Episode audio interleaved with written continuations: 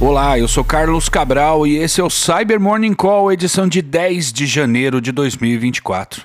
Ontem a Bloomberg publicou uma reportagem cuja manchete diz que a China teria admitido ter quebrado o airdrop da Apple para identificar a fonte de mensagens. A matéria se baseia em um blog post em um site ligado ao Ministério da Justiça da China, o qual faz referência a uma análise forense sobre uma série de ataques, acho que talvez seja mais preciso dizer uma série de trollagens que estavam acontecendo por meio do airdrop em vagões lotados do metrô.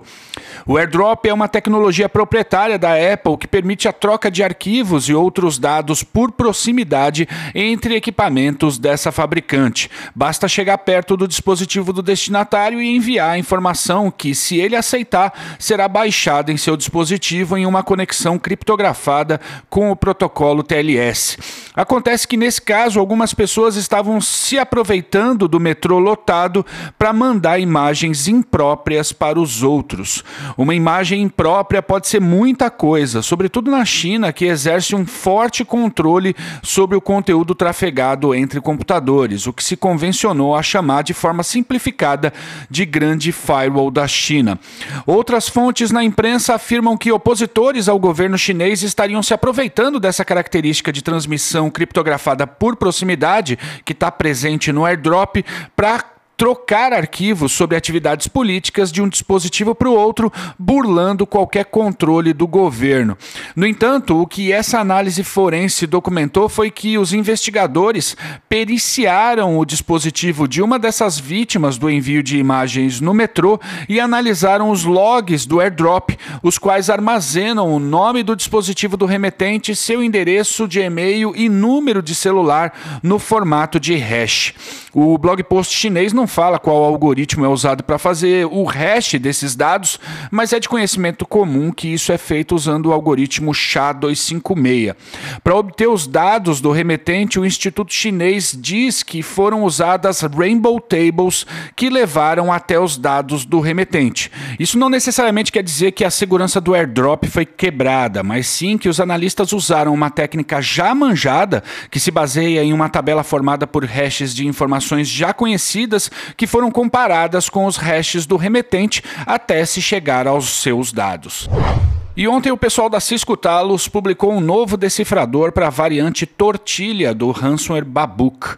O desenvolvimento do decifrador é resultado de uma ação conjunta entre a Cisco Talos, a Avast e a polícia holandesa e que também resultou na prisão dos operadores da variante. Em atividade pelo menos desde 2020, a quadrilha de ransomware Babook tem atacado organizações dos setores de saúde, da indústria e de infraestrutura crítica.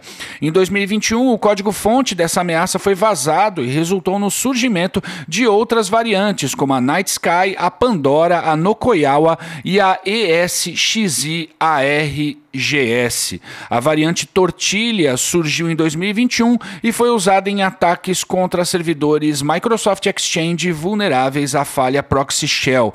Segundo os pesquisadores, o operador da variante Tortilha passou a usar o mesmo par de chaves pública e privada em todos os ataques, o que permitiu adicionar a chave privada a um decifrador genérico desenvolvido pela Avast. E ontem foi Patch Tuesday e a Microsoft corrigiu 48 vulnerabilidades em seus produtos que foram somadas a outras falhas em navegadores baseados no Chromium, cujos patches foram aplicados no navegador da Microsoft, o Edge. O destaque vai para as falhas CVE 2024-20674, um bypass em um mecanismo de segurança do Kerberos, a qual atingiu a nota 9 no ranking de severidade CVSS, e a CVE 2024-277 700, uma falha de execução remota de código no Windows Hyper-V.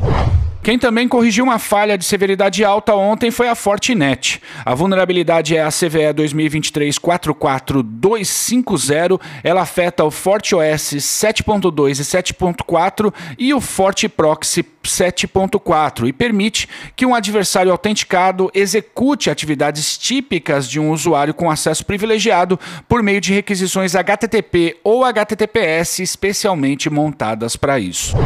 E um adversário catalogado como Water Curupira, isso mesmo, Curupira, foi observado por pesquisadores da Trend Micro infectando alvos com o loader Picabot. A atividade começou no primeiro trimestre de 2023 e durou até o final de junho, até aumentar novamente em setembro do ano passado. Segundo os pesquisadores, o Picabot é um malware composto por um carregador e um módulo principal no mesmo arquivo, bem como um shellcode que descriptografa e ativa um outro arquivo no formato DLL, que é o verdadeiro payload da ameaça.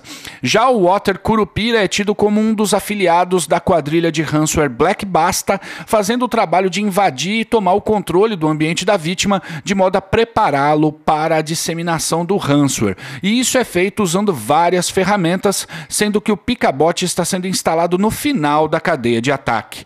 Os pesquisadores da Trend acreditam que esse aumento na adoção do Picabot é resultado da interrupção nos ataques com o Quackbot, cuja infra foi derrubada em uma operação policial em agosto do ano passado.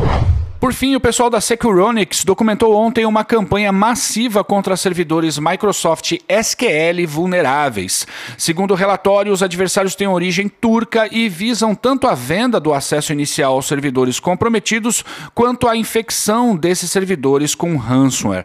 A campanha tem focado em alvos nos Estados Unidos, na União Europeia e na América Latina. O acesso inicial é feito por meio de ataques de força bruta, seguidos da execução de comandos por meio do abuso da funcionalidade XP CMD Shell, que permite executar comandos do Windows em servidores SQL.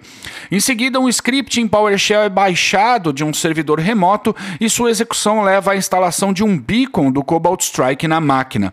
O beacon é usado para baixar o Ndesk e outros recursos adicionais, como Mimikatz, de modo a facilitar a movimentação lateral pela rede, posteriormente tomando controle de outros servidores importantes no ambiente. E é isso por hoje. Por conta de um conflito de agenda, nem eu, nem a Bianca, que de vez em quando ocupa meu lugar aqui, estaremos disponíveis para gravar o episódio de amanhã. Eu peço desculpas por isso. Tenham um bom dia e eu volto na sexta. Você ouviu o Cyber Morning Call, o podcast de cibersegurança da Tempest. Nos siga em seu tocador de podcast para ter acesso a um novo episódio a cada dia.